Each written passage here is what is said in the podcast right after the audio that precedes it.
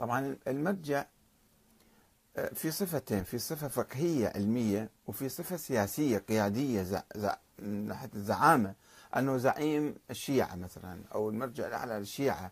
هاي ما لها علاقة بالعلم. يعني هو قد يكون زعيم سياسي حكيم مدبر مثلا فاهم بالسياسة ويعطي قرارات سياسية أو قرارات عسكرية مثلا. هذه ما ما لها علاقة بالفقه. الفقه مسألة والزعامة اللي واحد يصبح مرجع أعلى وإلا في عشرات مئات إذا مو آلاف الفقهاء والمجتهدين. كلهم هؤلاء مسددين وكلهم يعني مدعومين من الإمام المهدي وهم متضاربون وربما متصارعون ومختلفون فيما بينهم. معقولة كلهم يحظون برضا الله وبتسديد الله وبرعاية الإمام المهدي؟ مو معقولة. إذا فبالناحية الفقهية يجب أن نعرف الخبر أهل الخبرة هم الذين قد أنت تسألهم من هو المجتهد؟ يقولون لك فلان. فلان مجتهد أو لا؟ يقول نعم نحن نعرفه هذا مجتهد.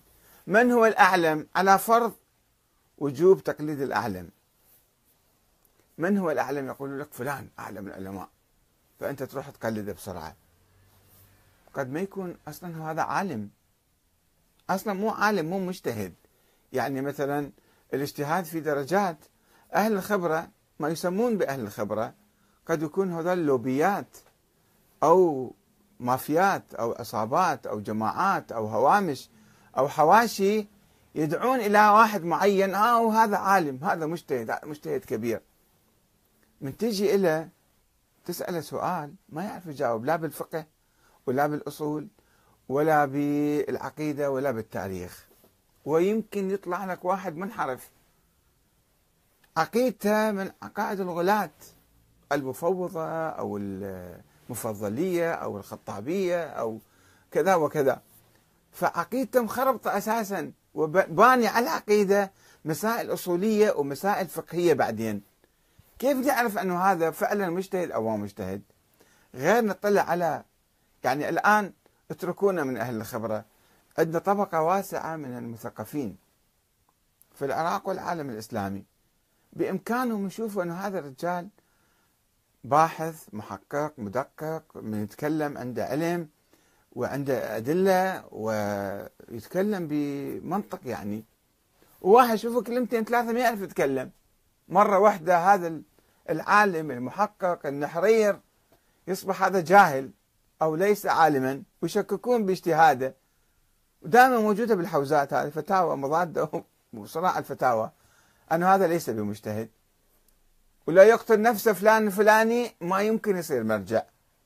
لماذا؟ لأنه ذول الجماعة اللي بالحوزة ما يرشحوه وما يقبلوه وما يردوه يردوه من خط معين من خطهم ويلف حواليهم. وبالتالي يجون يسوي لك دعاية لواحد عالم كبير وهذا أعلم العلماء. طيب وين علمه؟ وين علمه؟ مو وين أعلميته. اتركونا من الأعلمية علمه وين؟ تسأله سؤال ما يجاوبك. لا بالعقيدة لا بالتاريخ لا بالدين لا بالقرآن لا بالفقه لا بالأصول. وبعضهم بعدين يقول لك إحنا لازم نقلد بهالاشياء نقلد بالأصول وبالعقيدة وبالتاريخ وبالرجال وبكل شيء إحنا نقلد. كما قال السيد محمد الشيرازي اللي خمسين سنة هو مرجع. مرجع وناس يقلدوه بالملايين بعدين يطلع لك هو يقول لك أنا ما مجتهد فقط في فقط في الروايات والفقه.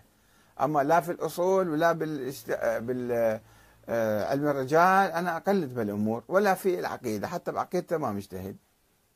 ومؤلف ألف كتاب وصار علامة الزمان. فكيف تعرف لازم هالطبقة المثقفة اللي هي يعني تقدم له أسئلة؟ أي واحد مرشح جديد للمرجعية ما رأيك بالعقيدة الفلانية؟ ما رأيك بموقفك من الأئمة مثلا؟ ما موقفك بالإمام الثاني عشر؟ هل لديك أدلة علمية قوية تثبت وجود الإمام الثاني عشر اللي بعدين أنت تدعي أنك نائب له أو أنك مثلا وكيل الإمام أو أنت مسدد من هذا الإمام. هذول المشايخ اللي تفضلوا وقالوا المراجع والمرجعية مسددة من قبل الإمام المهدي هل بحثوا أصلا هذا الإمام المهدي الثاني عشر موجود حقيقة أو شخصية فرضية؟ مفترضية شخصية وهمية. هم محققين مدققين بس يقول لك الإمام مهدي يرعى المرجعية ويسدد المراجع. طيب أي إمام مهدي هذا؟